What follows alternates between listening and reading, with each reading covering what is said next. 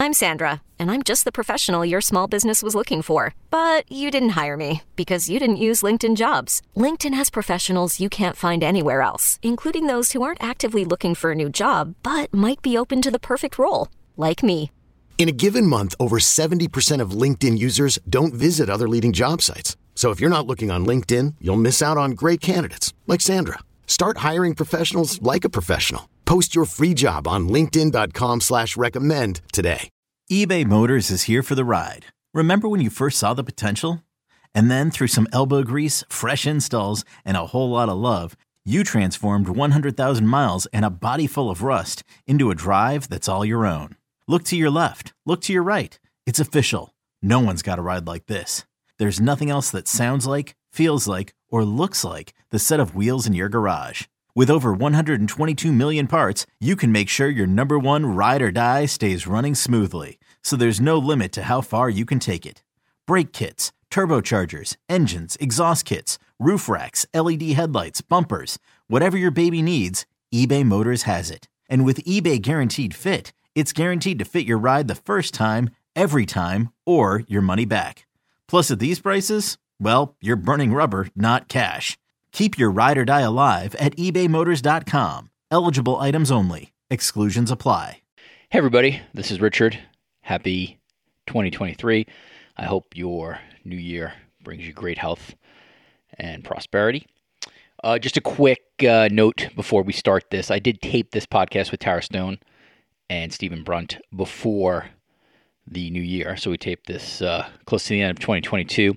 It shouldn't be that dated, just given the topics that we talked about. But I did want to give you a heads up that um, this was taped before the new year, and we will have another episode this week, fresh being taped tomorrow. But uh, Tara Slone, Stephen Brunt were excellent, and uh, and I think you're gonna enjoy that. But just a heads up that it was uh, it was taped in 2022, but on to 2023.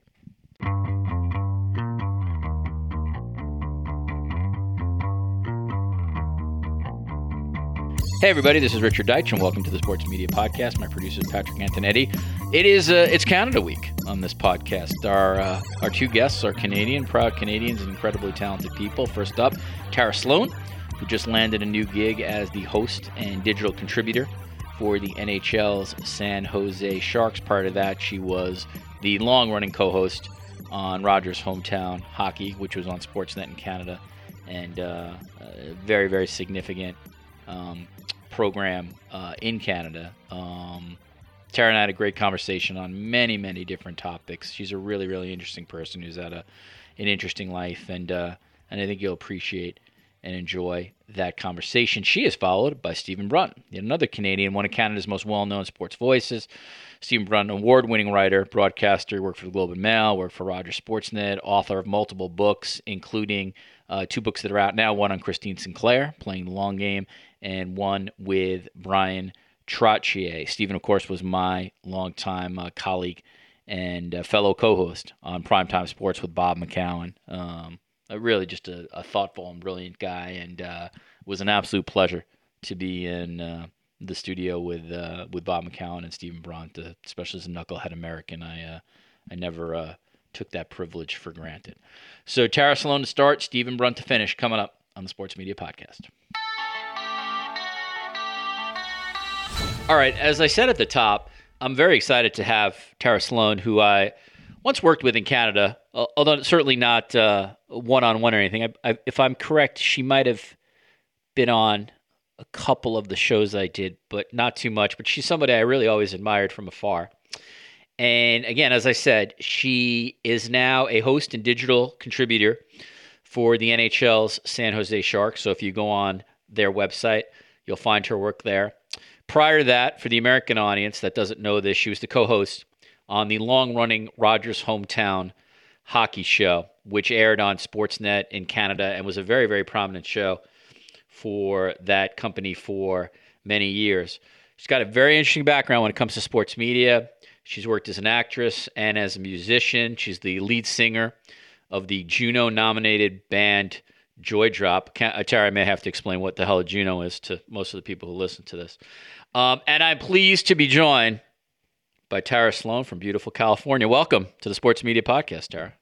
Hey, thank you for having me. I, I really am honored. Yeah, it's not that big an honor. I'm going to be very blunt with you, Tara. Uh, well, let me be honored. Let me have my. You'll uh, you'll have this moment. Yeah. All right. So here's where I want to start. So how does someone from Wolfville, Nova Scotia, end up as a digital host and podcaster for the San Jose Sharks? Well, and I will add to that um, that I guess by the time this aired, I will have started uh, on NBC Bay Area uh, with some Sharks coverage as well. So awesome. I'm, I'm joining their broad, broadcast team for a bunch of games. Great. So that's fun. So kind of rounds everything out for me. Um, you know, it it's a, a, long and winding road, I think, as most people experience in their lives and careers. And most people don't have one career anymore. It's it's not like, you know, our grandparents' generation where you graduate and you then you just do something and then you retire. Um, the I guess I'll I'll try to keep it as short as possible. You don't I have mean, to. It's I, a I, podcast. Keep going. um, I grew up a huge hockey fan. You know, in, in, Canada, it's almost religious for for many of us. And I grew up watching Hockey Night in Canada. ritualistic with my dad. Saturday nights, it was our thing, and I I always carried that love for hockey, but certainly never envisioned it as a career path. Um, I mean, you know, I'm I'm 49. You can look it up on the internet. So I guess I don't have to be shy about telling people how old I am. So I didn't see anybody who looked like me on hockey broadcasts. So it certainly just never occurred to me as a, as a path or a career. Hmm. Passion, my passion was in music. I studied classical music, um, but also worked at a record store. So I loved rock and roll. And weirdly enough, my first um, foray into the professional world was with a rock band. We were called Joy Drop. We were around in the late 90s, early 2000s. It was a time when record companies were throwing around lots of money and we lucked out. We got a rec- big record deal. Um, the Juno nomination that you uh, spoke about, that's the that's Canada's Grammy Awards. Yeah, so we were huge. nominated. Yep. We didn't win, but we were nominated. Um, I had a little bit of a solo career too. I was on a show called Rockstar INXS, uh, which was on CBS, which was actually not a great experience and certainly didn't do anything for my musical career, but really opened up the doors to TV. And I would say that that's how the transition to to broadcasting even occurred to me. And when I did get into uh, you know in the door in the broadcast world i started in entertainment but i i was very purposeful about turning myself towards sports and hockey in general because was an area of interest for me. Um, and you know I, I hosted a morning show for a while. I did a bunch of stuff. And then rogers hometown hockey presented itself um, as a really you know a pretty new concept in, in uh, NHL broadcasting. It was a traveling show that, you know, instead of focusing in the pregame and the intermissions and the postgame on analysis, uh, the focus was on local stories from wherever we were. And, and that really appealed to me. So I threw my hat into the ring and there, there I landed. We'll keep going. And by the way, there's really not a show, the equivalent of that in the United States um, for a major sport uh, where a, a, show travels to communities to highlight um, what's happening in that sport in those communities, and that's why um, hometown hockey in Canada was was very unique uh, mm-hmm. among any kind of programming. So before we get to sort of professionally um, where you are and what it has been like to obviously work in the American market as a Canadian, I, I did want to ask you that you you said I think I read this in the interview that you did with Sean Fitzgerald, my colleague at the Athletic. You have never lived outside of Canada prior to now, no. correct? And now now you're in um, now you're in California. Yeah. Um, if nothing else, like there's got to be culture shock there. Now, by the way, the culture shock may be awesome, but it's still culture shock, right? Yeah, I mean, I spent a lot of time in the US. You know, we toured relentlessly down here with my band. Um, but you know, you're living in a van or a bus or a hotel room. Um, so, you know, it's not like moving to somewhere I had no familiarity with. But I think when you're trying to establish yourself, your home, you know, get a social security, number and um, driver's license and like navigate the healthcare system and deal with Fahrenheit versus Celsius. Like it, it's it's different. Um, I would say that at a certain point, it also felt politically very different, but I think that uh, that difference is less so these days. I think we're you know both Canada and the U.S. are very divided places politically. Um, so yeah, I mean, I you know, and I think I had opportunities earlier in my career where it might have made sense to like make a more of a go of it in New York City when I was doing music, or you know, stay in LA after I shot Rockstar INXS. Um, but I, I guess there was a certain comfort to living where I came from, and um, and then you know, for me, I think the biggest leap now is that I have some currency in Canada. You know, I've, I've people, yeah. some people know me from Joy Drop. A lot of people know me from Rogers Hometown Hockey and nobody knows me down here. So that's, so that's actually really, that's an interesting exercise in, in humility. Yes. You know, it's like, I can't depend on somebody knowing who the hell I am. Welcome to ego management. yeah, well, it's uh, a good uh, th- it's a good thing. I mean, as if it's not enough approaching fifty. I, I got this. Yeah, no, exactly. So, all right. So, and uh, the reason when you said what you said before, I smiled is because I am I have done what you did in the reverse. I had to figure out how to get a social an SIN card. Yes. I had to figure out how to get permanent residency here. I have had to learn Celsius versus Fahrenheit. I have had to navigate things that I never would have expected to navigate, which are not familiar to me, um, the way this stuff is not familiar to you. Now, again, it has been a very, very brief experience for you in terms mm-hmm. of working in the American um, sports media.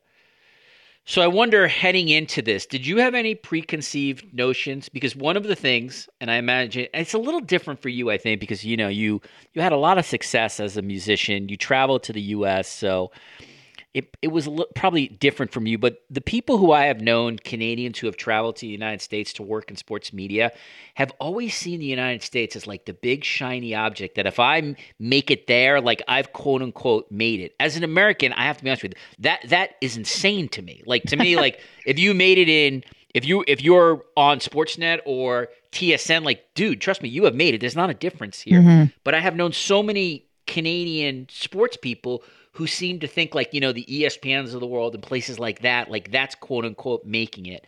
So I wonder for you, did you, heading into this, did you have any kind of certain identity or notions about what American sports media is?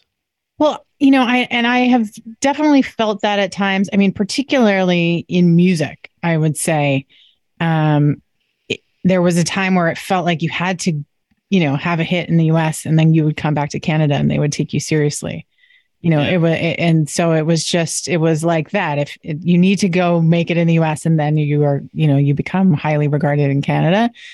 Um yeah I, w- I would say I, I understand that. But i mean I, I think i kind of reached the pinnacle of hockey um, because canada Absolutely. is you know it's a hockey mecca. And so you know this is a little bit different. Um in terms of you know obviously now I'm, with the sharks which is a team which is also a really different experience. And uh, my broadcasts will be regional broadcasts. So that's also different. It's not national but i certainly feel like it's no less valuable. I just feel like it's a different experience.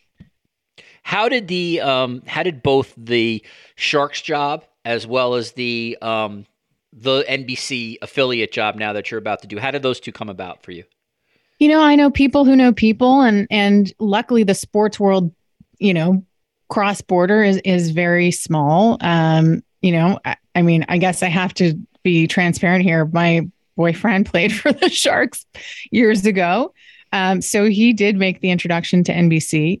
Um, but the introduction to the Sharks proper, to Jonathan Becker, the president, was actually a, a girlfriend of mine who's a VP with the Sharks. Her name is Netta.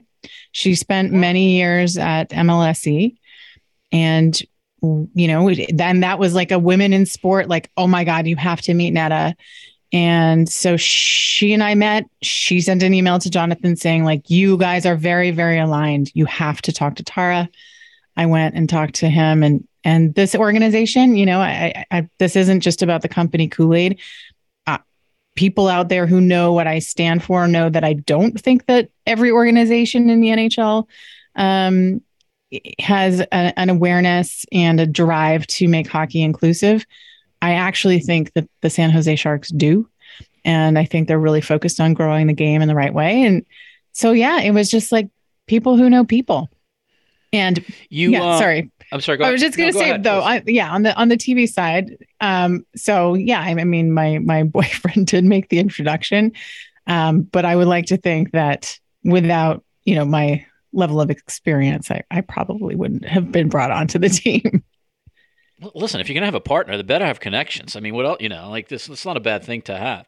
Um, so you mentioned this before, and this is kind of interesting to me. If you were applying for a Canadian job in sports, you have. I just again let the American audience know this.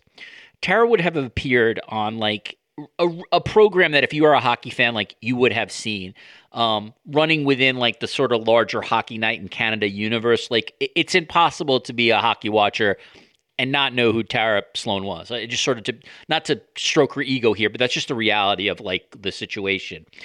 But it would be different, Tara, when you're talking to Sharks management and when you're talking to NBC in, um, you know, in in the California uh, market. So were you? I don't know. Were you nervous at all? Because like in many ways. You're not really a known entity to these guys unless they do a little bit of a Google search. But even then, it's like you know, it's the same way. Like um, if you're uh, you know, selling hit records in Germany, yeah. right? Or in uh or in Finland. Like that's great, but like if I'm a US like music label, I might I don't know anything right. about you. You're big so in Japan. How was that for you? That's, that's always yeah, big that's in always Japan. the line in, exactly. in music. Um Right. Luckily, I mean, I, you know, we did have we were aired a little bit sometimes on the NHL network, so there was an awareness from the broadcast side of of you know who I was and, and what I did. Um, but I think you know they did their due diligence, and what was really exciting to me is that they were super excited about me. And I kind of like we, you know, Sean Madison, who's the game producer, and Devin Fox, um, who's the the head of live events. We met for lunch, and when I was leaving, I just or they were leaving, I just had this feeling of like, oh my God, this is a place I could be celebrated, not just tolerated. Like they yeah. wanted to bring into their broadcasts what I bring, what I have. They liked it. They didn't, it wasn't just like, oh God, here comes Tara with her social justice story again. Yeah. Um, right. And right. so, you know, I think they wanted more, they want more storytelling. You know, they want more sort of general awareness and not just the status quo of hockey. Um, so yeah, I, I just felt like super fortunate.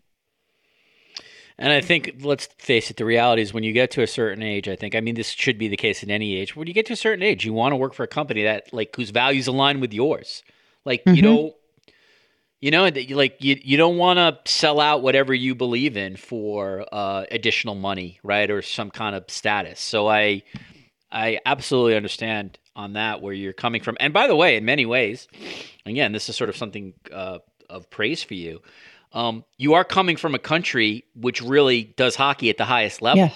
And so in that way, you're an asset for the Sharks. Like you're, you know, you're you, this isn't you're not coming from like some 225th market in the United States. Like you're coming from the hockey capital of the world, having worked for one of the NHL rights holders um, at the highest level.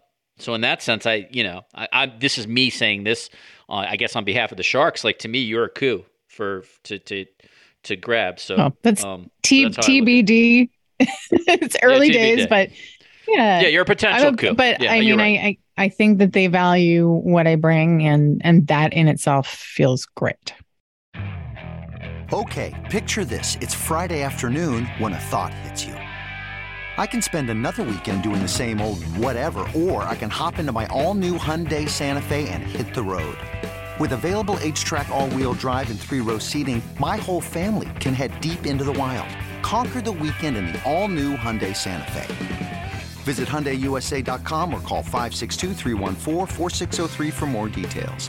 Hyundai, there's joy in every journey. All right, let me. I want to get into something that I realize you have to be a little bit diplomatic on this.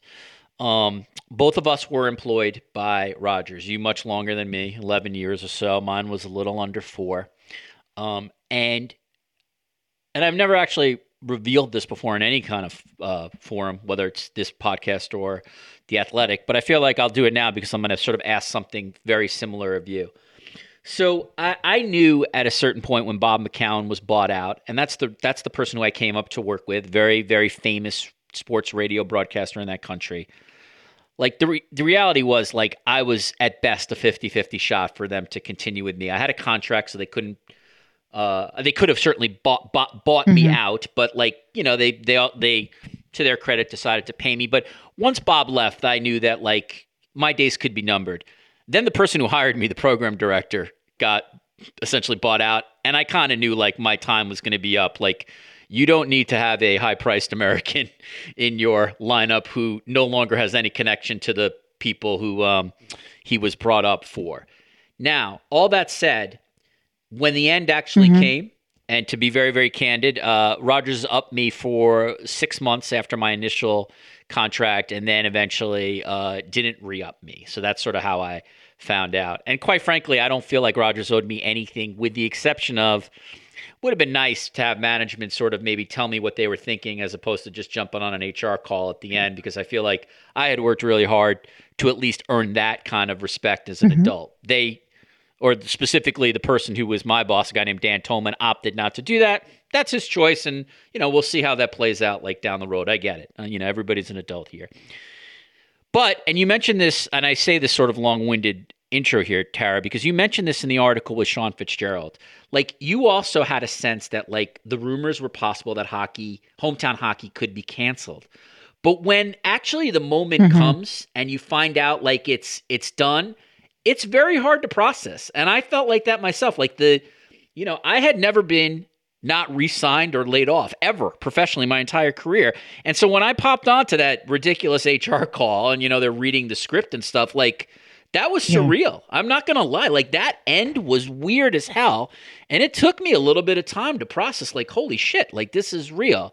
And I appreciated you expressing that with Sean Fitzgerald because I think in some way even though you're you were much more well known, even though you had a much longer run at Rogers, I feel like we experienced some of the same feelings. Yeah, I mean, I I I got shit for it on social media, but I used the term grief because I there was there was a all of a sudden, even though I really did know it was coming. I mean, you know, quite frankly, my conversations in California were happening throughout that year because, I mean, of all the COVID casualties, you know, in terms of uh, broadcasts a, traveling road show it was certainly at the top of the list. Hometown hockey was a very expensive endeavor. Um, and sponsors sign on. And when you can't guarantee whether you're going to have a stop, you know, I, I think that makes things very complicated sales wise and blah, blah, blah, blah, blah.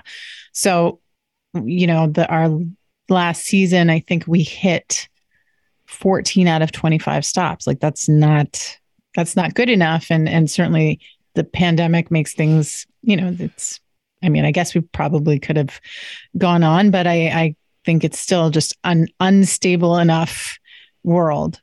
Um, but for sure, I mean, we kind of found out at the last minute. There was a lot of speculation, which I think, you know, in corporate culture, it's just when you leave people hanging and wondering, it's just, it's awful, right? It's just a, it's, yeah, it's a shitty, exactly. shitty way yep. Um, for things to conclude. And if you feel like you have you know those those relationships you have internally that used to be straightforward aren't anymore. And i understand that the powers that be their hands are tied by the other powers that be and they operate in a certain way but it really it feels like totally dehumanizing right? And so yeah i i wasn't i was ready but i it, i was very sad by the way it happened. I was very sad that some of my colleagues um, were also let go and not redeployed. Um, you know, for me, I knew I had somewhere to go, but other people didn't necessarily. And I, I you know, I, I they didn't. I, I think I can say this without getting in trouble. I mean, I will say I'm still you know, we came to a nice agreement at the end. I feel like that part was done right. fairly. So I have no complaints. Um, but I also, you know, I can't, I, I got to be careful what I say. Um, my, I think my biggest sadness was the lack of acknowledgement.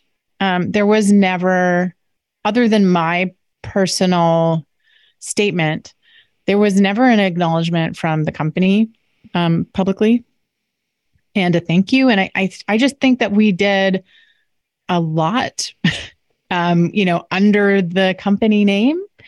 Um, yeah, to promote to to promote the the what the company what the company sort of aspired to, right? As a we're in your community and we care about your community. You literally were the face of that yeah. outreach, yeah. and I'm with you. Hard. Like to, yeah, like I, I you know, I. It's interesting you say that because I don't.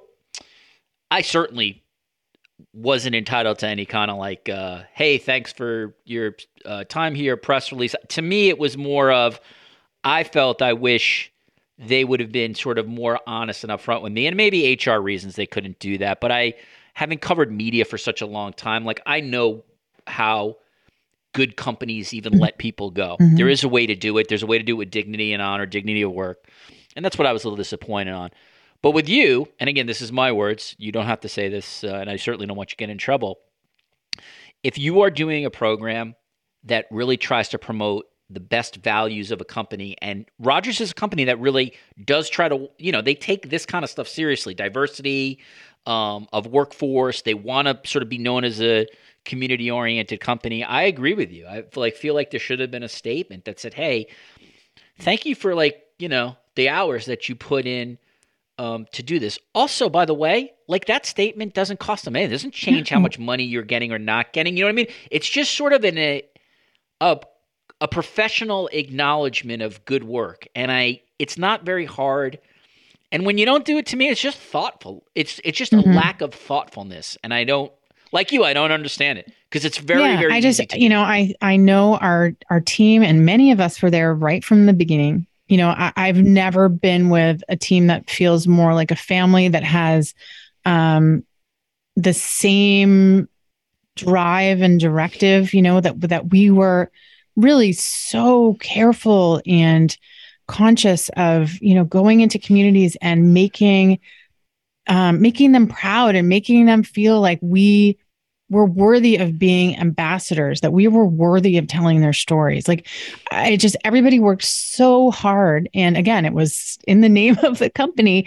And so yes, I felt like they wanted us to go softly into that good night um, without an acknowledgement. And that to me was, I think, the most disappointing because you're right. I don't think that it would have made them look worse. I think it would have made them look better.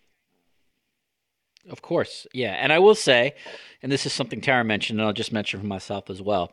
I was very fortunate. I always had another job. I always had a, a, a significant income job at the athletic. So it was very different for me. And there were many colleagues that I had at the same time who were laid off. And I really felt for them because they, you know, they had given like their dream was to work for Sportsnet. Like that's what they grew up mm-hmm. dreaming about. And like when that dream comes to an end, like trust me, I get it. Like I I I totally understand that. For your purposes though, Tara, I wonder and again, if you can't speak to this, I respect that, but did they offer to redeploy you because you are someone who had significant experience um, in NHL circles, probably an amazing Rolodex.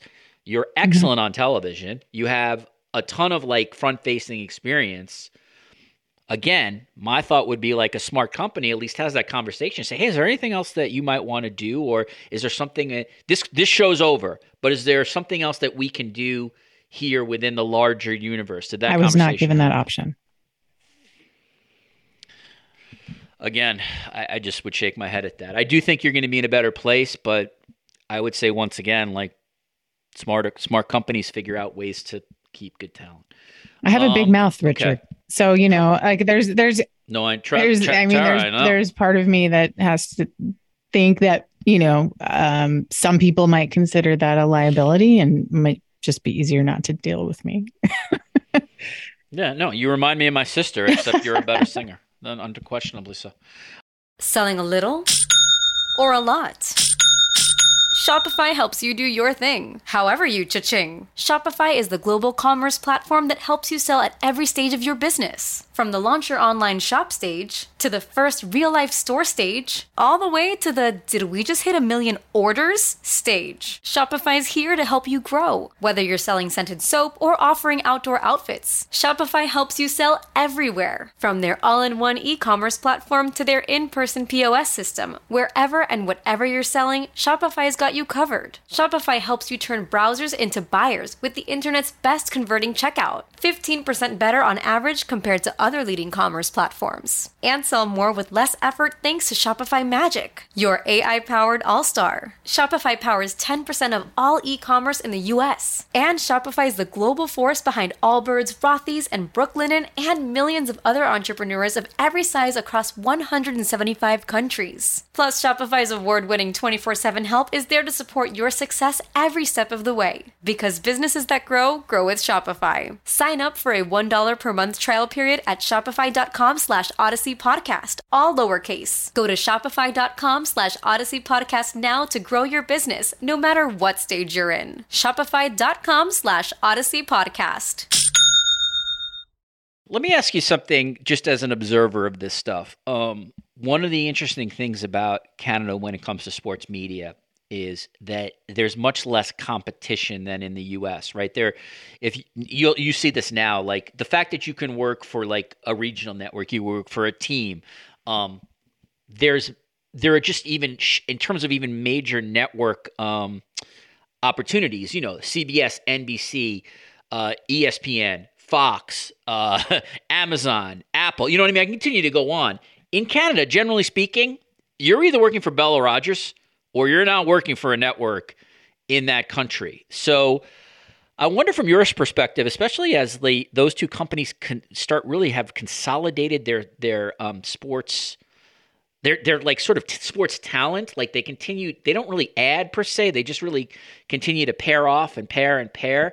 Where do you think things are heading? Like if you had to guess where that sort of industry would be in like 2030, let's say like, okay, eight, six, uh, seven years from now, basically, what, what is it? Honestly, I, I don't know. I mean, it's funny because I really, I really think, and it's such a cliche, but I really do think content is king, not to gender it, but or queen. Um, you know, yeah. I, I think people are so hungry for for stories.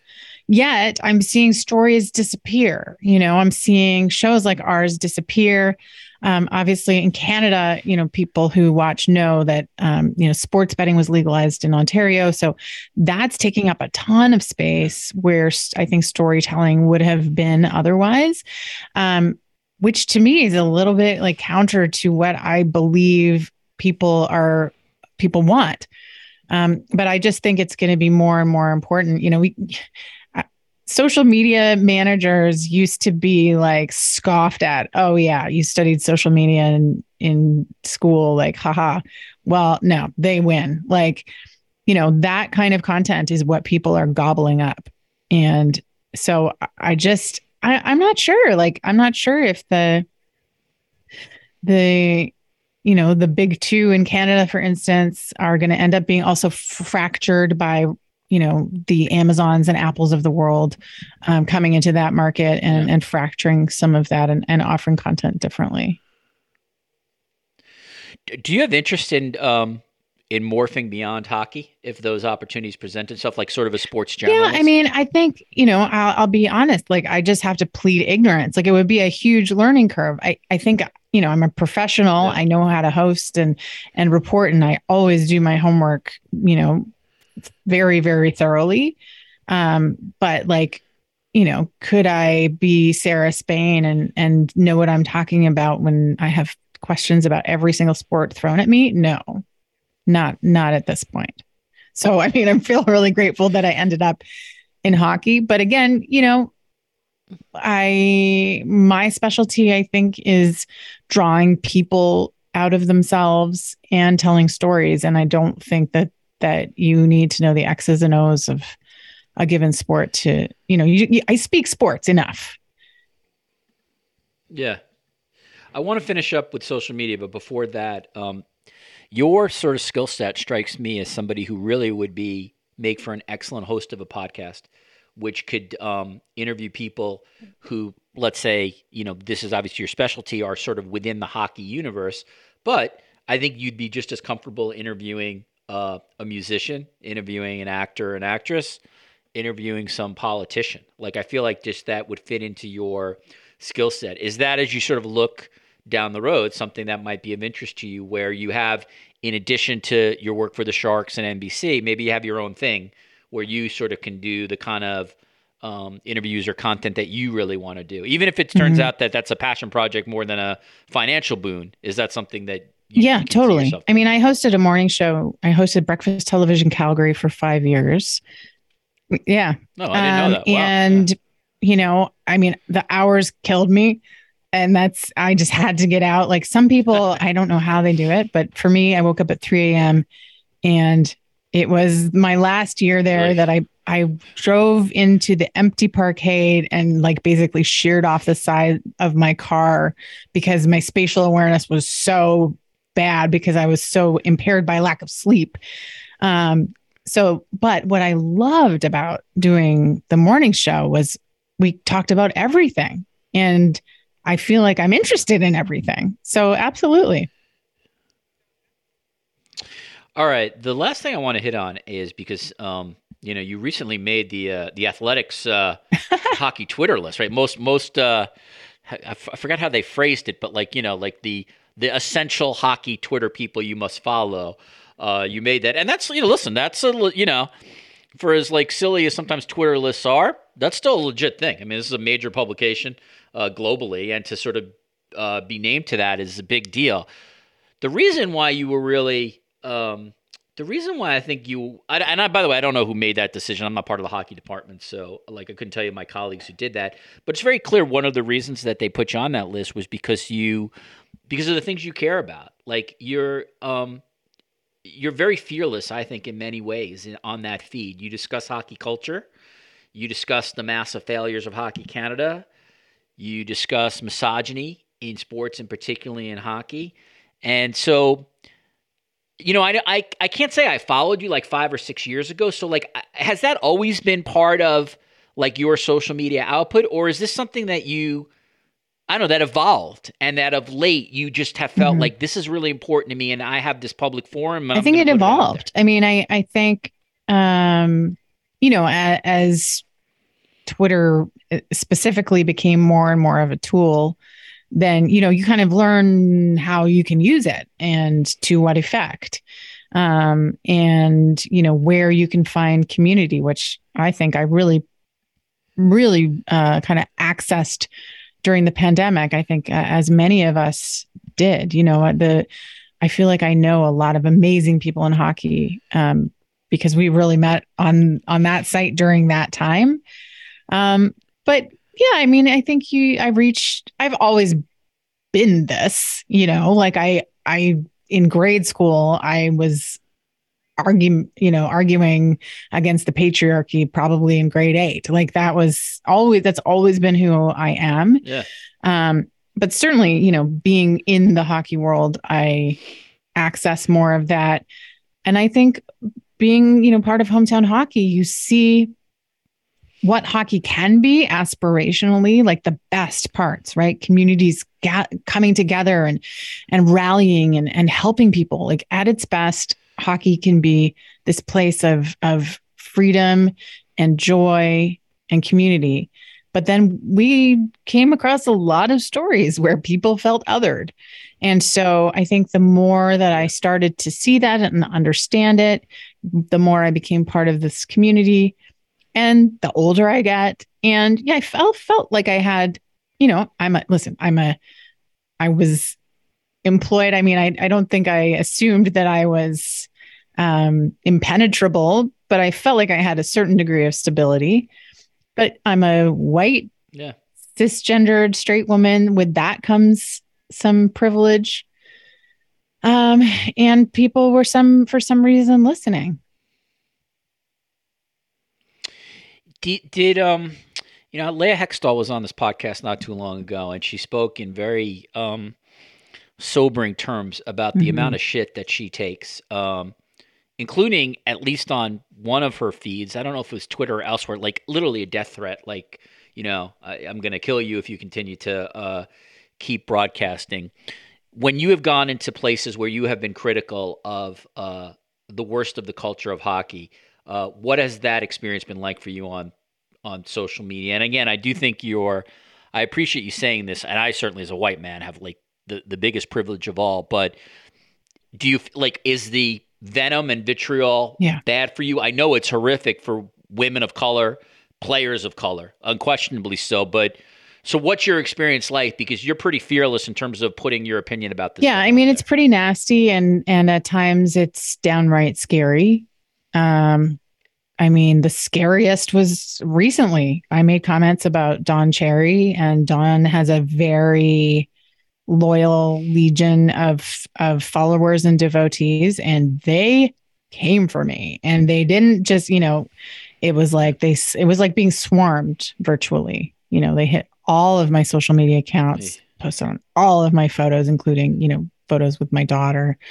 Um, so you know, at that point, you're like, holy shit, like this is it, it, could go from the virtual to the real like that's when you're like okay i i can be i have to be cautious now. I got my first like right. real hate letter. Um so somebody took a lot of time to like write and find me. Um they sent it to sportsnet. They didn't find my current address.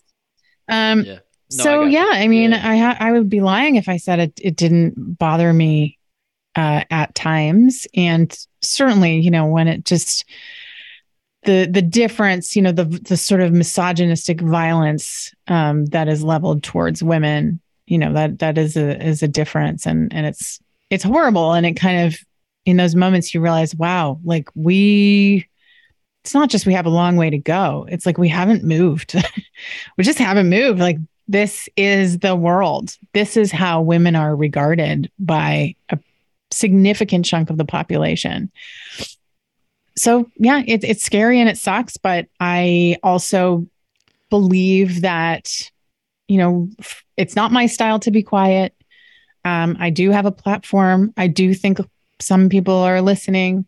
Uh, and I guess it's some compulsion that I have.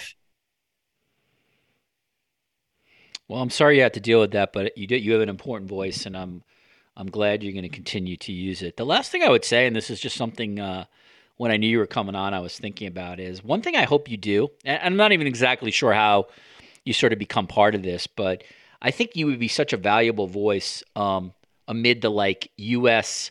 sports kind of media panels and industry mm-hmm. where you know people talk at conferences and stuff like that. So I hope that's something you know. I,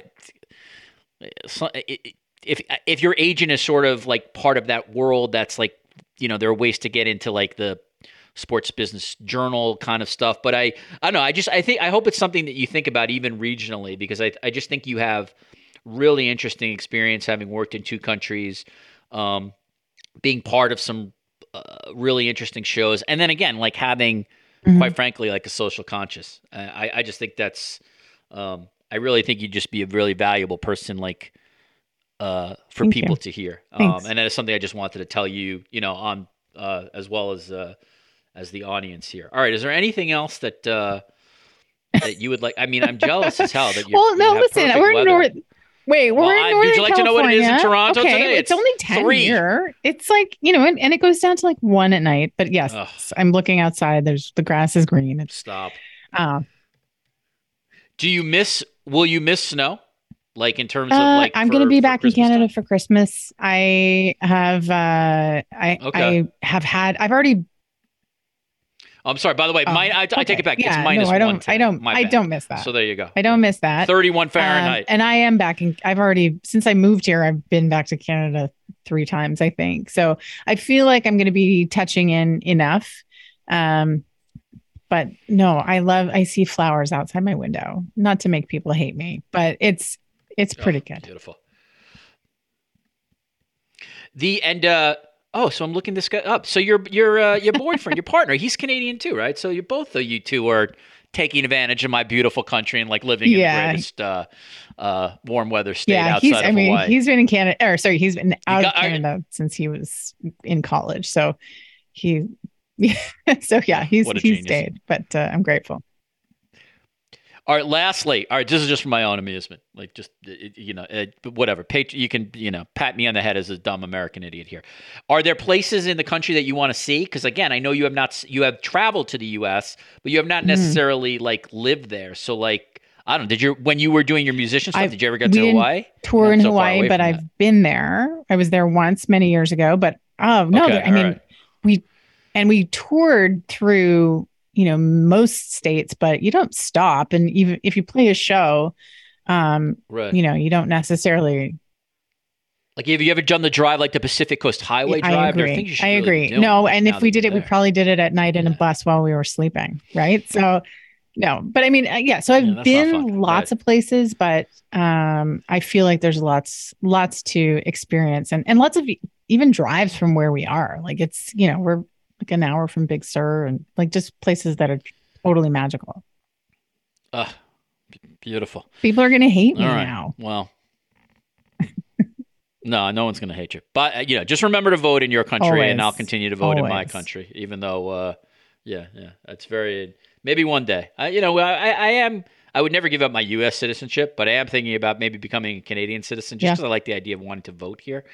Um, so that's cool. You know, I don't know Oh, I would- trust for me, you down there. My vote would be put Um, to good use. I have lots yeah. of thoughts. Yeah, yeah, same here. I just I know I feel like I trust. Yeah, I like feel really good when um when we as a family sort of send that uh, ballot back to New York. Like it just makes me feel like um uh, part of the citizenry. Um, it just does. I, it, it's a weird. It, and it's not a weird thing. I mean, it's a small thing, but it's an important thing. And man, is it? It'll never. It's as important as it certainly has been in my lifetime. All right, as I said, let's give Tara Slone's bio real quick before she gets out of here. She is a host and digital contributor for the NHL San Jose Sharks. I just learned today that she's now doing work for the NB. Is it the NBC affiliate NBC in San Bay Jose, Area. or is it uh, yes. NBC Bay Area? It's a, oh yeah, there's a lot Oh, of which is a very they're that. Yeah, they have the Warriors and everybody else. That's kind. of, You're kind of getting, you know, the big time is moving up to the big time there, Tara. Uh, yeah, and for the Americans, uh, Google her, um, and you'll see all the work that she did on hometown hockey. No, And again, Juno nominated. Grammy nominated. Juno. I mean, it's I call it the Junos. No, no, I'm saying I got, Tara. I have to sell this for the American audience. No, no, no, half the people don't know what a Juno is.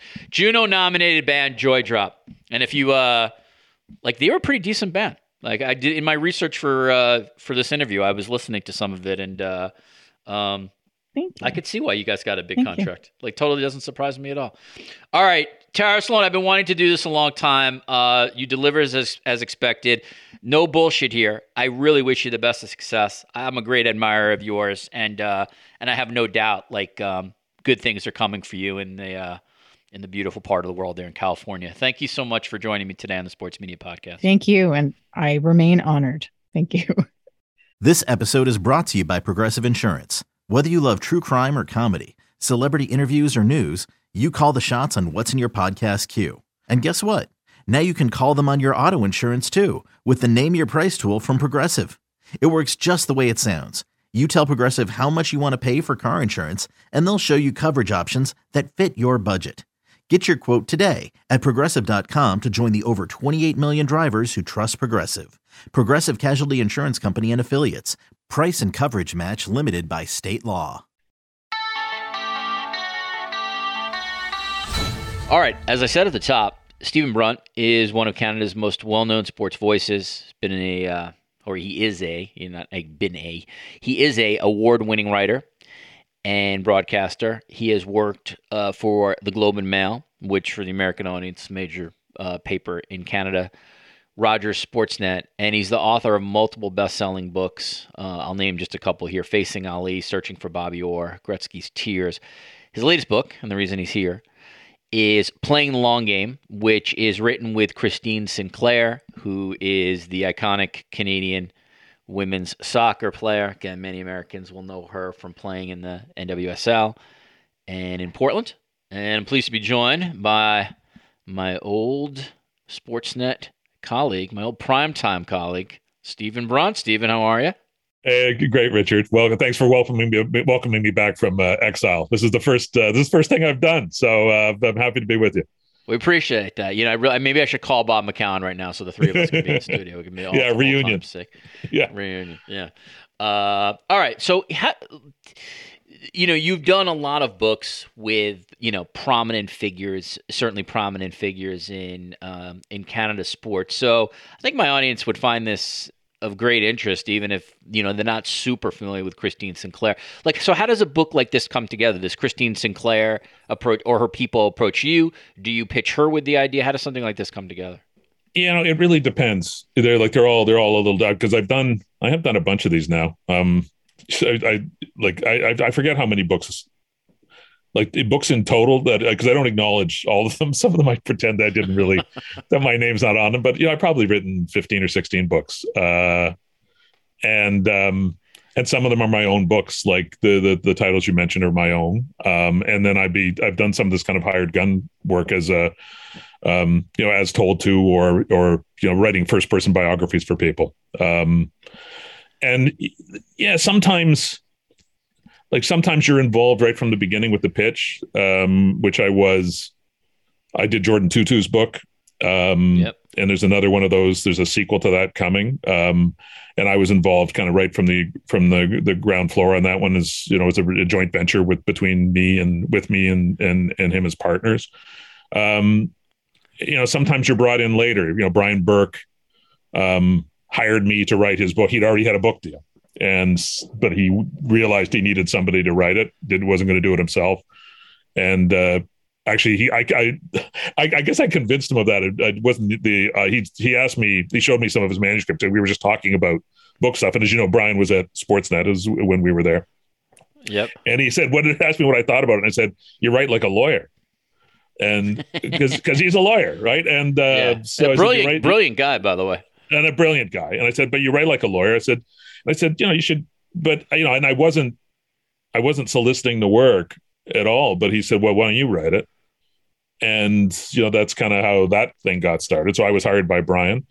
Um, the, the, these last two, and it's so I've got two books current right now. One is with uh, was is Christine's book, and the other is with Bryan Trottier, um, right? The great the great New York Islanders player, and you know, two you know, the, see, they're both written in the middle of the pandemic, in the depths of the pandemic. The Trottier book was signed, and there had already been a kind of a, an attempt to get it done with somebody else, and it didn't work. So I was probably kind of brought in to do a fix, and you know, really ended up writing it from scratch, and you know, spending a lot of time with with Brian on the phone because I couldn't cross the border. He was in Pittsburgh, and literally, you know, literally we were not allowed to cross the border. So a lot of had to do a lot of the legwork on that that one over the phone. And then the Sinc book, the Christine Sinclair book, it came, you know, it was a crazy tight deadline to get it done. It was ridiculous. It, but so her deal had already been signed. She had a deal with the publisher, and they had a crazy, crazy tight deadline. Now the publisher is the publisher I work with. The editor on the book is somebody I had a long relationship with.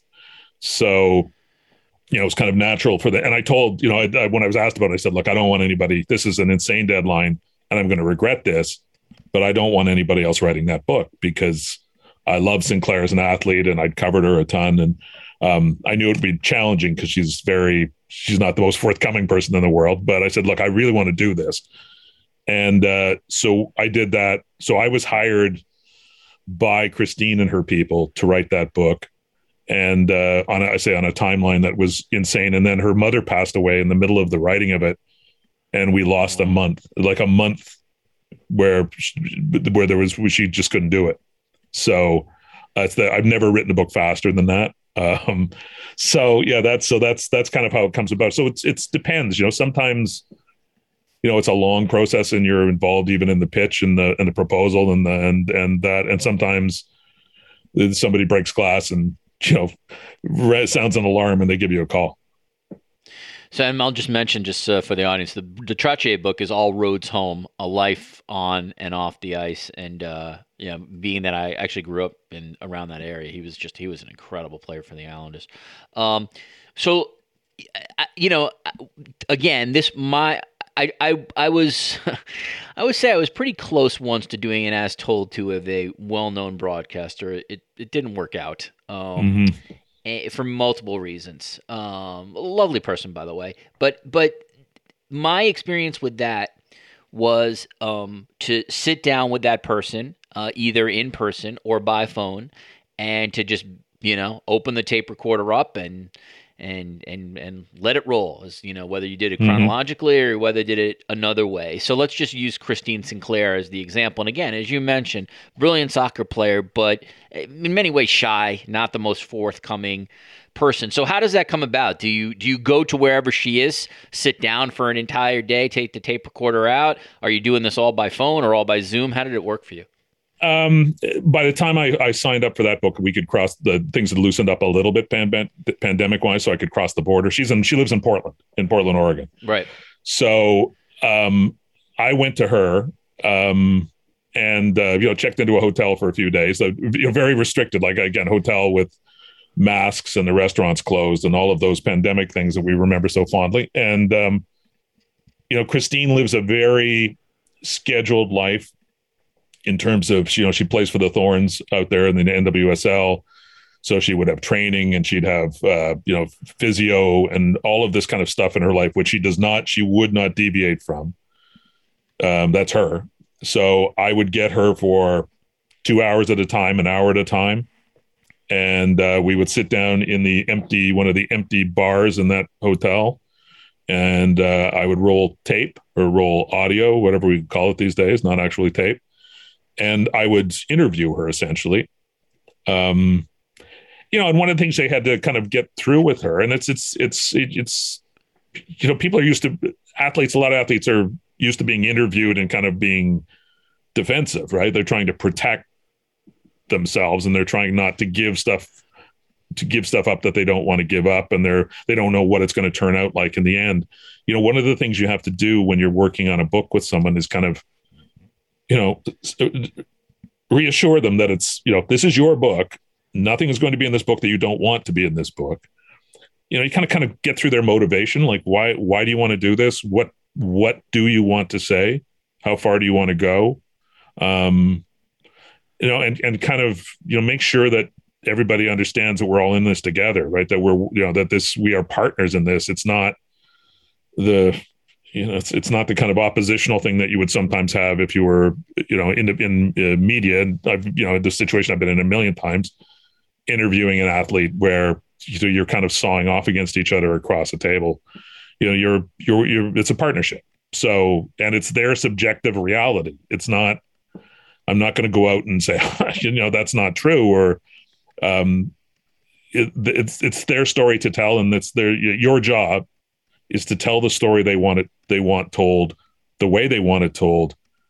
And then the writing trick is to being is the, the ability to be able to capture their voice to write it so that it sounds like them which is you know you know trend you, you you do hours and hours of interviews and have them transcribed or transcribe them yourself. So you have a record of the voice but you know the art is in kind of taking that text and and turning into a coherent cohesive narrative um, with structure while retaining the the rhythm and sound of their voice. That's that's the writing challenge. Did um for these books, and again, like you said, you've done a number of them now. You know, Brian Burke, Bob Cole, Jordan Tootoo, Trottier, obviously Christine Sinclair. Um, is there a process where they will read the book prior to it being published? Uh, is there value in in asking the subject not to read it because you don't want them to? Well, I mean, again, it's their story, so I, I guess in theory they can they can change whatever they want. But I, I guess how does that part work? Because obviously, Steve, as you know, um, in your other life, when you're working for the Globe and Mail, or you're writing when you were writing for Sportsnet, uh, it's not like you're giving Pascal Siakam your copy beforehand, asking exactly, Pascal to go yeah. through it, right, and then publish it. So this is a different process. Yeah, it's a, it's it is it's a completely different process, and you have to kind of give yourself over to that. So, um, yeah, I, I like I don't, I, I I think it's best that they don't see the work in progress. There's no real upside to that. It's, so it's not like you know when when you're making a movie, I guess, and you show dailies to people. I, there's no there's no point in that because you, they they that's just going to gum up the works. So what they but what they get is the um you know the the the first edited version of the manuscript, so the complete manuscript, and um and it's theirs. You know, like they they have they have the power to add or subtract, to object, to to affirm. You know, it's their book. So, you know, you you yeah, you know, and it's you know, that sometimes I think if you know if the interview process goes really well sometimes and people forget that they're being interviewed and they're just speaking their minds i think sometimes it's when you see stuff on the page in black and white it's a bit shocking. It's it's it's a little and then you and then sometimes you know there has to be a process of saying no this should be in the book or but again that's not my call. Um right. usually that's between you know the editor and the subject. You know and sometimes an agent will will be involved as well. Um you know, because every there's a bunch of different sets of interests at play. The um, you know, in in the U.S., there's obviously been a ton of sports books, and as a general rule, um, it's either the demand often comes from someone who is very very famous in sports, and people want to read that book, or the author is either really well known as an author or perhaps particularly gifted when it comes to writing sports books. Um, while I've, you know, now lived in Toronto more than four years, I don't really still have a great sense of like the demand for sports books in Canada.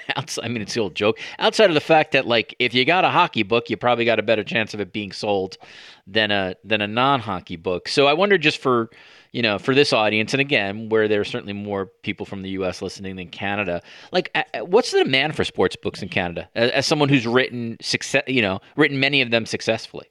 It's um, well, it's all about Christmas. it's like the, the entire the entire industry really is about Christmas, um, I guess. But you know, certainly for anything in sport, it um, I forget what percentage of the business in hardback books is done in October, November, and December, or and January because of gift cards.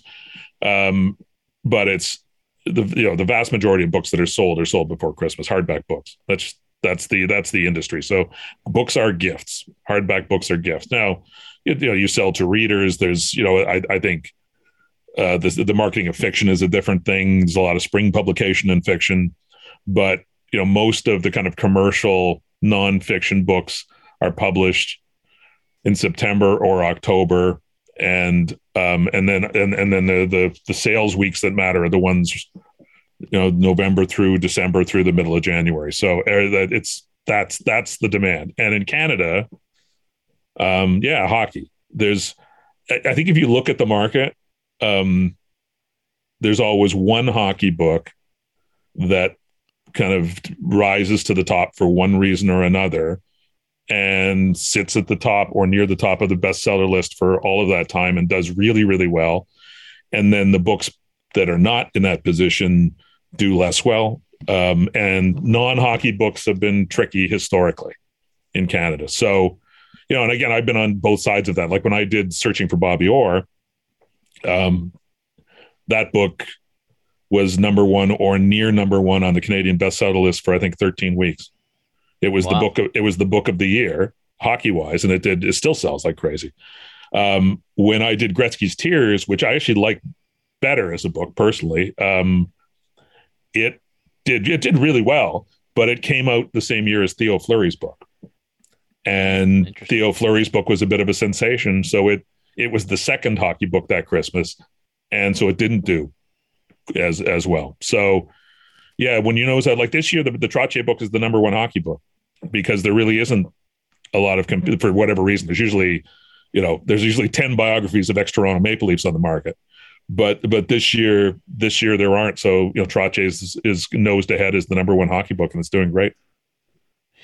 I want to ask you about uh, uh, and I've never read your Facing Ali book. I love that idea, though. Fifteen opponents of Ali. I'll have to see if I can find that because that that's a very cool. You must have. I know you're a boxing guy. You must have loved doing that. That's just a very good yeah. premise for a book. I think. No, that's the of I, that book, and it's you know I the premise wasn't you know, like I did have some. There was a lot of discussion about how to do that book and how to do an Ali book back in the day when I when I published it. But uh, yeah, it was a it was a pure joy. I was traveling for the Globe and Mail a lot in those days, so I I you know I had somebody paying my freight in a lot of ways so that I could find some of those guys in in Europe and in Australia and you know all over the place where I was traveling. So it was it was a blast meeting those guys and uh, yeah, you know Ali's central figure culturally and central figure in the lives of everybody who's my age. So, and that's that's the one book of all the books I've written. Um, that book's had a big international life. Like it's published. It's that book is still kind of being uh, printed all over the world. I'm Mark Chapman. Welcome to the Planet Premier League podcast. Each week, Cesc Fabregas, Nedum Onuoha, and myself talk all things Premier League. As a player, you don't have time to talk. No. You don't have time to make a plan. You just need to deal with wave after wave after wave. We watched Coach Carter, and he said, "Oh, afterwards, the game's just about doing this for your teammates." And I remember looking around halfway through the film, and half the squad was asleep. Planet Premier League. Listen wherever you get your podcasts.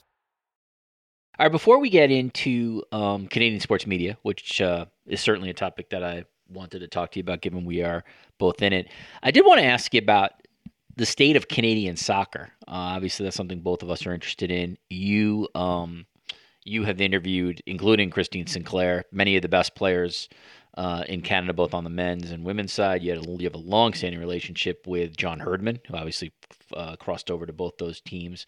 Um, while it was certainly disappointing that the Canadian men, um, forget about not getting out of the group, sort of, you know, maybe didn't um, get any points in the World Cup. This, the larger story is still incredible, of course, that they they made it and and and the um, the future seems really bright. The women have been incredible. They've actually superseded the men in terms of what they've been able to win. My hope is that Stephen is that like this is the moment for Canada soccer in terms of long-standing success, and it sort of changes the direction of what this country is in relation to soccer heading forward. That said, I could tell you as an American, you know, it doesn't always go that way. You know, yeah. like 1994, people were like, okay, like this is the the next 25 years are the American century in soccer, and it didn't necessarily happen. So I'm optimistic, and I and I think it. Um, I think these last two years have changed soccer in Canada forever, but we don't really know. And I just wanted to get your sort of broad strokes take here on where you think this may be going. I, you know, I, I think the, the perception is always five years behind the what's actually happening. And I, and I go, and I have some, like I covered the 94 World Cup. So um, that was the first World Cup I covered. I did 94, 98, 02, 06, 2010. Um, and you know, yeah, the, the, the, you know, the 94 World Cup was transformative. Um, you know, obviously MLS came out of it directly, but watching games in football stadiums, you know, what American football stadiums, watching soccer and, you know, full houses for, um, you know, a, a, giant stadium or at the Silverdome and Pontiac Silverdome or uh, like all of the places where those games were played and the conversation around soccer, that was a launching. And, uh, you know, the NASL back in the day was a launching point too. It's, it's, I think it's, I think what kind of got lost a little bit in the, you know, when is soccer going to happen? And that, you know, in the American conversation and Canadian conversation, it's the same. When's it going to happen? Is that, you know, I think people miss the fact that, you know, folks were getting up on Saturday morning to watch the Premiership and folks were watching the Champions League and that even, you know, in Canada's case with the, the not qualifying for the World Cup, the World Cup numbers, viewership numbers in Canada were going through the roof, and the Euros, all of that stuff was happening um, at a you know, and there were and you know, never mind the kind of the grassroots stuff that the supporters groups around MLS teams or uh, you know even the leagues below that, or now in Canada the Canadian Premier League, that there like there was this, and it wasn't just the old cargo cult you know people whose families came from you know somewhere else and you know the old country stuff. It was it was a north american soccer culture. I remember you know being on the road at world cups and being in a trainload of american soccer fans going to watch the united states play you know play a world cup match. And you know it was pretty much the same as being in a train full of people from scotland or chile or argentina um, or or england. Um, it, you know, it, it, it had happened before people acknowledged it had happened. And now you know, you you look at what MLS teams are valued at. You look at you know full soccer crowds in Atlanta and places like that, or Austin, Texas. It it happened.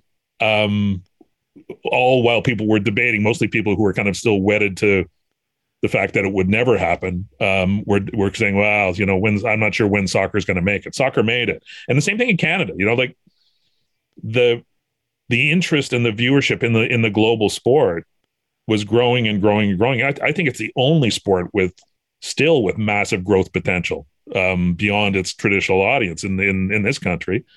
And yeah, the women were ahead of the game, and they they had success way ahead of the men's national team. But this moment for the men's national team in Canada, it's like people have been waiting their whole lives, um, and you know, and waiting their whole lives to have a player like Alfonso Davies wearing your own, you know, guy who's one of the best eleven in the world, wearing your national team uniform. So it, I, I think the culture already existed. It was just waiting for you know, waiting for the moment. And the and, and yeah, the you know Canadian performance wasn't great. Although I guess you have to mention Richard, like two of the four teams in their group ended up being two of the final four. Yeah. I don't think that's ever happened before. Yeah, turn it. They were in the group of death by far. So, and it's just going to get bigger and bigger and bigger. So it's like it started out, you know, kids playing the sport and participation, but that's you know that's a fifty year old, sixty year old story where soccer became the number one participation sport for kids in Canada. You know, when I was a kid, you know, kind of went zoomed right past baseball um, and you know football, which was never the same thing here as it was in the states. But you know, the idea of kind of a a North American or Canadian or an American soccer culture, like it ha- it's happened, and uh, you know that doesn't mean you know the United States is going to win the next World Cup or that Canada is going to get out of the group in the next World Cup, but you know, hosting hosting the next world hosting in 2026 can be a lot different than hosting in 1994. Um, it, yeah, it really I, is. At least we I feel confident saying all, th- all, all. I feel confident saying Canada, Mexico, and the U.S. will be in the World Cup. That's yes, we can say that with some confidence. But it's going to be like it's a soccer literate. Like you know, there are soccer conversations in you know mainstream sports now. They're like the the soccer skeptics, if they do they still exist. I like I I, I don't really think so anymore. Um, it's I, I I think it's that debate's over. Yeah, I agree. And again, something has changed. No one is ever saying. I can certainly speak from the U.S. perspective. No one's ever saying that uh, you know soccer's going to overtake the no. NFL or or quite frankly even like NBA or MLB. But the um, a non-U.S. game the other day, the uh, the Argentina um, um, quarterfinal game drew eight million mm-hmm. viewers in the U.S. That's a real number. You know, it's like a real that's and that's not even including um, uh, Telemundo's coverage. So like it's in in many ways um, what used to be talked about in like the 70s is like sort of uh you know soccer's the next great big sport et cetera et cetera it, in many ways it, it it did arrive it you know you can if you're if you're a good faith person you you can sort of talk about the fact that it did arrive only like people who will play the bad faith game will say oh all these people who said soccer was going to overtake the NFL well I don't know how many people there were who said that, and if you said that, you were just were foolish anyway. But as a you know, particularly global soccer around these big events, Champions League and certainly World Cup, like it's you know the numbers in both Canada and U.S. don't lie. It's a significant. It's event. a no. It's a it, it is a it's it is a significant event. Like I, I think.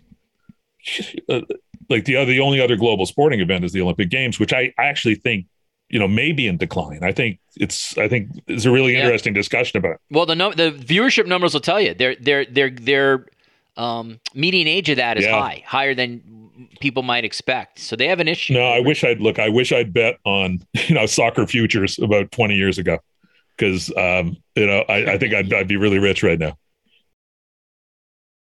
All right, last topic I want to get you with is uh, Canadian sports media. And again, I know you you you have to be a little sort of diplomatic mm. here, um, given um, um, you know, give, g- given sort of how it works for you uh, with um, with Rogers and everything else. So I'll try. We'll try to do this in in broad. Okay, strokes. I'm I, but I, am okay is, though, Richard. Like you know, I I, I can self edit, um, self censor if I need to, and yes, I'm diplomatic by nature. Uh-huh. So you know, I'm a good Canadian. You are. You are a good Canadian. And plus, Steve, I, this podcast, crazily enough, has 15 employment lawyers like on demand, just ready to go. So we're we're in all in good shape. Yeah, that's not true, by the way, as anyone listening to this podcast knows. All right. So you worked in um, Canadian sports media for many, many years. One of the most well-known broadcasters um, in sports, certainly in the country. And so, you know, what we have seen very clearly is consolidation. Um, you know, over the last four years since I've been here, I've seen a lot of people who have been um, laid off or their contracts weren't renewed or have have left like what what I'll just sort of phrase as sort of legacy media, which you know is like the the Rogers Sportsnets, the the TSN Bells, um, and then you know many mainstream newspapers, obviously that continue to um, uh, cut staff. Um, it's in many ways, Steve, gloomy too in the United States. Um, but if you're going to look, and this is obviously a very hard, sort of hard thing to do, in the near term, you know, one to three years, um, one to one to five years, do you anticipate there's still going to be, um, I don't know, robust employment if I'm 24, 23, 25 years old and I'm at one of these really good schools in Canada and my dream is to to work somehow in the sports yeah, media? Um, you know, I, I would never tell any kid not to pursue his or her dreams. Um, but the market does seem like it's yeah, pretty hard. It's you know, look, I, I I've always got to resist nostalgia in these things because nobody wants to hear nostalgia. And again, I'm and it's not I'm not particularly nostalgic, yeah. right? But I I did like I started in the newspaper industry working for a newspaper where you know when I became columnist at the Globe in 88 or 80, 88 I guess you know the sports department they actually had a newsroom um, they don't even have that anymore and you know occupied an entire huge section of wow. the newsroom and there were probably 15 people writing, you know, in addition to the, never mind all the editors and people putting the pages together and everything. The Globe and Mail now today, I think, has two and a half writers in sports. Um, know, and we covered everything. And, you know, I saw every sporting event you could name uh, as the, as, as the, you know, and it, and the Globe was not the most sports oriented of newspapers. It was like the Times. Um, you know, the, the, the, the, the more as a business oriented paper, politics oriented foreign news. You know, the Toronto Star, the Toronto Sun had way more of a sports commitment than the Globe did, but the, you know that's still the environment. And I, you know, and again, I watched that kind of wither and you know nearly die before I left the Globe in 2011 to go.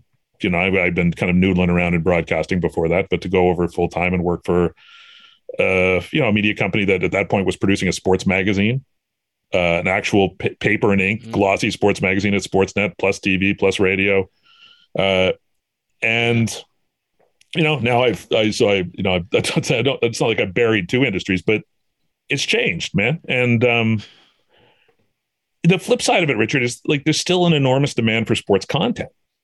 So it's more what you know. What are the machineries, right? What are the um, it, you know the machinery used to be people you know the people who had the you know controlled the the levers of power were the people who owned printing presses and uh, or television networks or you know and, and it's it's not like that now. Um, you know we, we always thought well you know if you controlled the pipeline you needed to put the stuff in the pipeline and that's the way you made money was you know as as the as things evolved that you know you wanted to be the content factory as well as the as the pipeline. But i don't think that's necessarily true anymore. I think the people you know who own cable companies and make all their money in the internet I'm not sure they're going to fund the content factories. I think actually all the evidence is that they won't. And you know, you see where where rights who's paying rights fees now? Who's who's pushing the market on rights fees? Well, it's streaming services.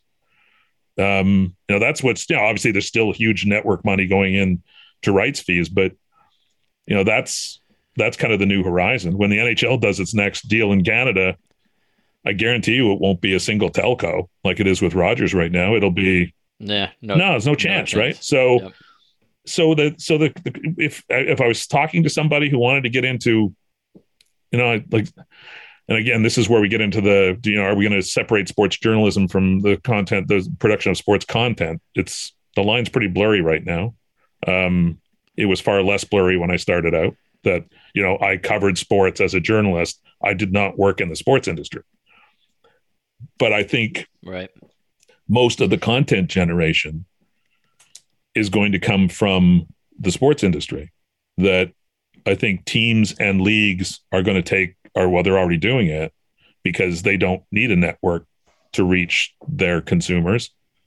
They're going to they're going to create their own content, and they're going to they're going to they're going to get it to the people who care about the product they're selling, and they're going to cut out the middleman because and the because the middleman's not you know as willing to produce content and have to go out and sell it to sponsors. So if you want to produce sports content, there's there are gigs still. There are ways to, to do it. But what you know, what I tell young folks now is, is go work for a league.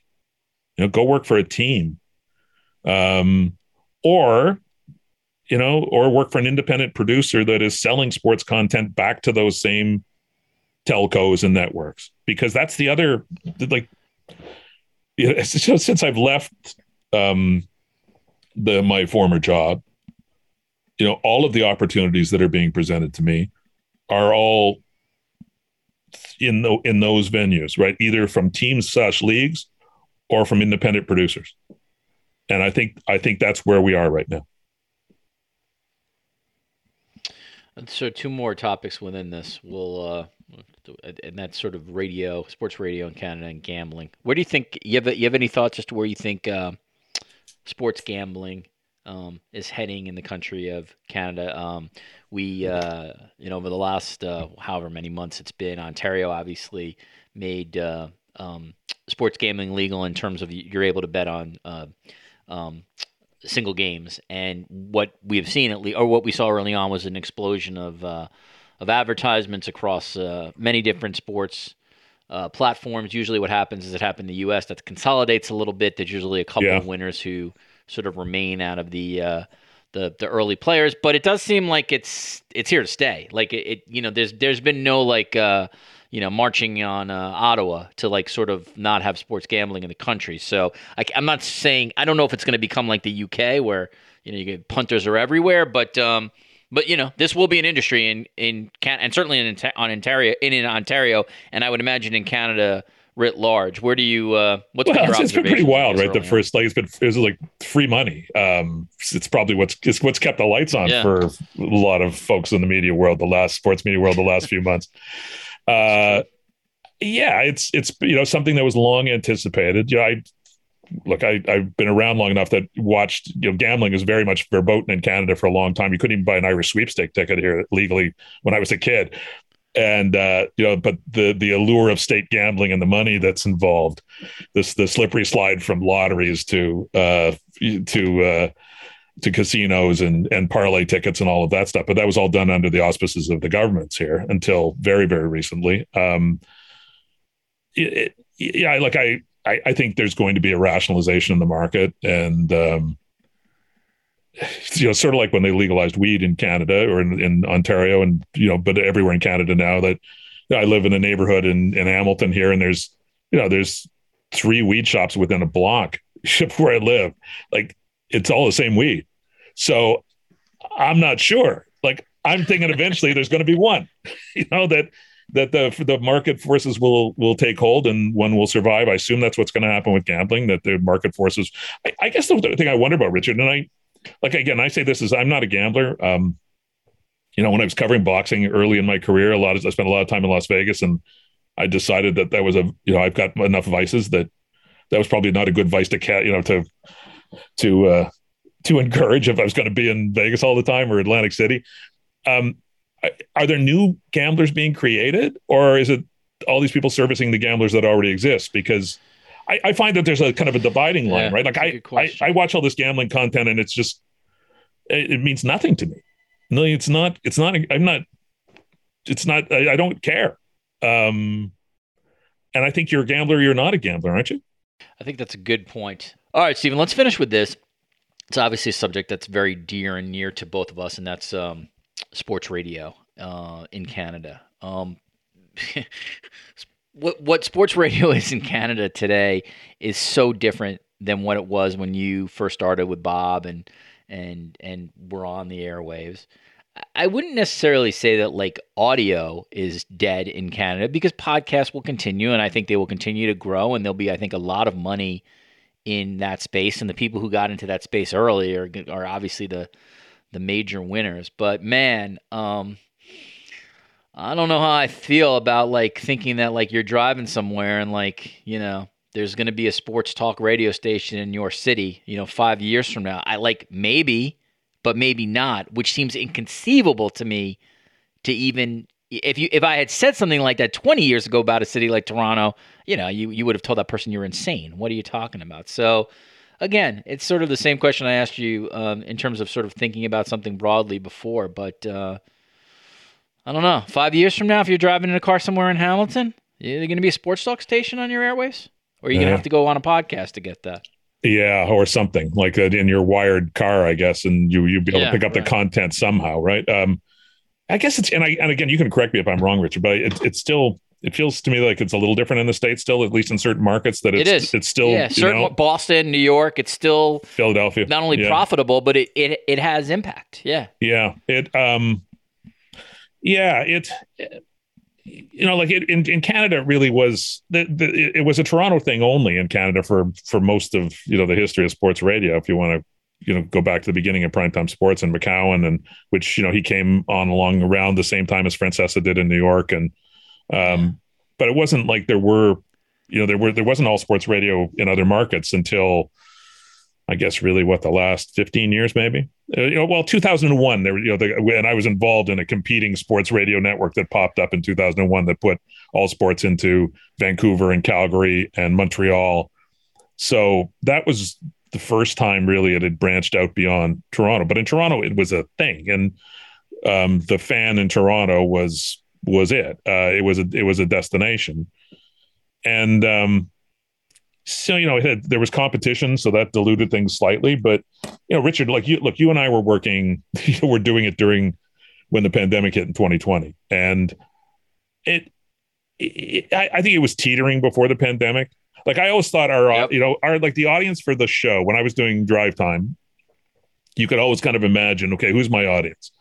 Well, it's guys in cars because it was mostly male, you know, overwhelmingly male. So no, it's legit to say guys, and it was commuters. It was people it was the people who were leaving downtown Toronto who were stuck in traffic, who were working their making their way back home to the suburbs or to Hamilton, where I live, or places like that. You know, McCown used to always say that it, know, it was kind of like the, the the same people who you know would go to work and read the Wall Street Journal or read the Globe and Mail's report on business and um the that their kind of secret you know their their secret passion was that they would get in the car and listen to Yahoo's talking about sports. And I think he was right. Like so that you know the demographic was actually pretty that wasn't broad in terms of like gender, but it was it, it- there's a lot of different folks who you know wanted to have hear somebody talk about the Leafs or talk about the Blue Jays or talk about the Raptors you know on their way home, listen to call in, uh hear the scores, hear the updates. And I think that was teetering before the pandemic because there were there were other ways to get that information. Um, and then when everybody was out of their cars in 2020, there was nobody. The roads were deserted. I think that was that pushed it over the cliff, and Yeah. it's not coming back. Right that that world isn't. We're never going back to a world like that again. I again once again resisting nostalgia and saying that you know everything was better back then, but you know there there there are all kinds of number one. There's just people aren't necessarily trapped in their cars for two hours to get home in the afternoon or in the morning. And if they are, they're listening to a podcast. They can listen to satellite radio. Um, they can listen to sports specific stuff. They can listen to stuff about their favorite team exclusively. Um, and you know what you lose is the immediacy. Like I, it's, it's funny what I've noticed this, especially this fall. Now that I've been kind of at leisure, is that when a sports story breaks, you st- you know radio's the place, right? Because it's immediate, and you know, and yet the sports radio station where we used to work is now more of a podcast platform than anything else. So. You know, the, the Jays, yeah, the Jays could trade Teoscar Hernandez, and if you flipped on it, it could it would be in a, you'd be listening to a basketball show, and they wouldn't mention it at all, and there are no up, updates, so there's no news function. So I think if you take away immediacy, and you know, maybe that's not enough anymore, but if you take away the kind of the reactive part of sports radio is like if something happens, I want to hear about it. I want to hear somebody talking about it who, in theory, is knowledgeable or at least provocative. Uh, and you take away a big chunk of the audience who are captive in their automobiles, then I'm not sure what you got left. Yeah, it bum. I mean, it's the reality of um, it's the reality of the day. Though it, it still depresses me because I, I really love uh, sports radio. Uh, me too. And sports radio has a lot of issues. Like, trust me. And you know, I don't like the sports radio that's just hot takey and like TNA bullshit mm-hmm. and stuff like that. But like at its core, you sort of hint on it. The ability to sort of talk about something that just happened and to discuss it and analyze it or to have somebody on who's a newsmaker in the city and then to hopefully present something compelling to people who are sitting in their cars in traffic or whatever. Like that that in itself is a cool thing and that was a very much a privilege to have been uh, at least i can i'll speak for myself just a privilege to have been able to uh, to be afforded to me and to sit with you and Bob. I mean, two people really who were iconic in the in an entire country, not just a city. Um, but I do think you're right. Um, you know, and again, I, I can say this. I, I have no, um, there's no, no, there's no company or lawyers coming for me. like I, uh, Sportsnet 590 right now, it's it's just a distribution engine for podcasts at this point. It it, it they have, you know, management there has made it clear, at least to me, that the um, that's the priority, and it's less about sort of trying to get people to tune in live, um, um, you know, in a certain uh, morning or day or or night spot. Um, yeah. But both of us, you know, we worked with a lot of people though who were very very similar. Like they they love the medium. You know what it was? That's what like the the passion was. Um, you know, whether it was you or Bob, and that um, podcasting is great and it, it, has its sort of own unique thing, but man, there is something I don't know. There's some kind of juice, or at least there was a juice to me about, you know, it's it's it's five fifteen.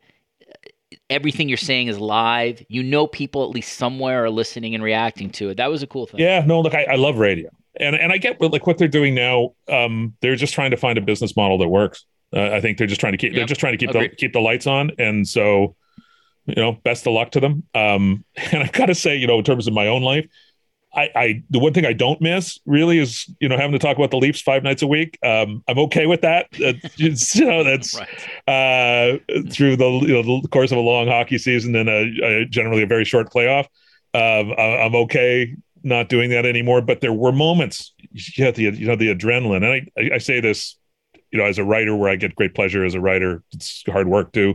Um, I, I've you know kind of learned to appreciate you know whatever we call uh, you know television isn't television but that that kind of production documentary production understanding the the the, the ins and outs of that uh, and the creativity involved in that but man there's nothing like being on the radio when something when a story breaks when you're the Absolutely. when you're the and and you say the lights on and you have to react to it. And you know that people are coming in those days. You knew that people were coming to you saying holy smokes look this just happened. What's it mean? You know let's hear from the people involved. It it was the best. It it was the best. Yeah. and uh i just don't think there's an, an, equivalent anymore which like i know you know you I, I you know twitter's the equivalent or something's the equivalent but it's different though. Different though. Yeah. Very different. Yeah. And, and again, I came on the tail end. I mean, the the the sort of the glory years of, of McCown and you were before me, but even I got a little bit of a taste of that in in 2018 and 2019. It really there was you know what for as many times as people might have said very very nice things about my writing and other stuff, there was really nothing like the immediacy. Uh, there was nothing. If you if I if I had seen someone in Toronto who who just by chance had sort of recognized me because we were simulcast on TV, like you can just the intimacy of how they felt about your conversations in sports, at least to me, were very different than my feedback in writing, and and that's unique. Oh yeah, and that um that it, it may, podcasting does have a little bit of that. I, for sure, and you can feel connected to a podcast or a podcast host, but it's the immediacy of radio is still different even than that at least it's a really yeah there's a different relationship with the audience there there there's an intimacy to it that it just which is you know and, and i know sometimes we were on television as well but it's not about that. It's it's it's but it's it's that voice connection. It's funny. Look, if somebody comes up to me in the grocery store, you know, and again, this is going to happen less and less frequently. I understand that, but if somebody comes up to me in the grocery store and wants to talk, it's invariably based on me being on that show. That's the yeah, people. Yeah. People I, had the reason I laughed when you said we were on television is like that. That's the last time my kids thought I was famous uh, because you know it's been a long time now, and so they're so I'm a nobody now. Yeah, yeah. But um, Yeah. uh, Stephen Brunt is uh, one of Canada's most well known sports voices. You've heard him um, on different mediums for many, many, many years. If you live in the country of Canada, obviously an award winning writer. His latest book is Playing the Long Game, written with Christine Sinclair, the iconic Canadian women's soccer writer, as well as his uh, book now out in the United States. So head to Amazon, you can get it. All Roads Home A Life on and Off the Ice. That is uh, Bryan Trottier's story. And again, for those of us who uh, grew up in New York uh, during the Islanders' heyday, uh, just an absolutely incredible player. Obviously, went to Pittsburgh after that, but uh, a really, really fascinating player. Stephen, man, it's uh, it's good to hear your voice. It's good to catch up and um, chat because it's been a bit. I wish you uh, nothing but uh, success. I know if you know if I talk to you, let's say this time next year, you probably have two more books out on two more people, so we can uh, we can catch up. What is next for you, other than uh, at least a little bit of rest from uh, the the the the two books that are yeah I, have got a bunch of projects that uh, are going to kick in in the new year um, mostly yeah but involve well let's say content what do we call it now? Yeah i'm a content creator right? Content yeah so i'm, yeah, I'm gonna make some content. Uh, that's my plan and i'm going and i'm gonna go fishing a lot. That those are my two plans. Well, lovely. Well sounds nice. Sounds relaxing. Stephen Brunt, thank you very much for joining me today on the Sports Media. All Podcast. right, good talking to you, Richard. All right, back in the studio. My thanks to Tara Slone and Stephen Brunt, uh, an all Canadian sports media podcast, but uh, two great people and uh, really interesting and thoughtful people. And I hope you enjoyed that conversation. If you head to the archives, um, there should be some things you liked. If you were a fan of the work of Grant Wahl, you could head back to the podcast we did with uh, Jon Wertheim, Jeff Pearlman, and Mark Mravic, three longtime friends and colleagues of Grant Wahl, and uh, where we reminisced about his life. Uh, TJ Quinn was on not too long ago talking about Brittney Griner's return to the U.S. We've done obviously a number of things on Fox's World Cup coverage, uh, and then some uh, uh stuff again around the NFL and Candace Parker. Again, just head to the archives. Hopefully, it'll be something that uh, you'll appreciate and enjoy. Uh, reviews are always great. Five star reviews and a nice note keep this podcast going. So, thank you for thank you for all those. I want to thank Patrick Antonetti for all his hard work, and thanks to everybody Canes 13. Mostly thanks to you for listening. Happy holidays to everyone, and we'll see you soon on the Sports Media Podcast.